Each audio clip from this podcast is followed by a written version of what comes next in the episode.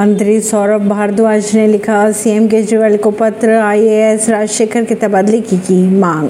इस पत्र में राजशेखर के भ्रष्टाचार के इतिहास से जुड़ी शिकायतों के बारे में भी लिखा गया। मनीष सिसोदिया पहुँचे वापस, तिहाड़ जेल, पत्नी से नहीं हो पाई मुलाकात। गर्मी के लिए होना पड़ेगा तैयार, दिल्ली में बदलेगा मौसम 40 के पार पहुंचेगा पारा। लगातार आ रहे पश्चिमी विक्षोभों के चलते दिल्ली में कई दिनों से मौसम सुहावना बना हुआ था।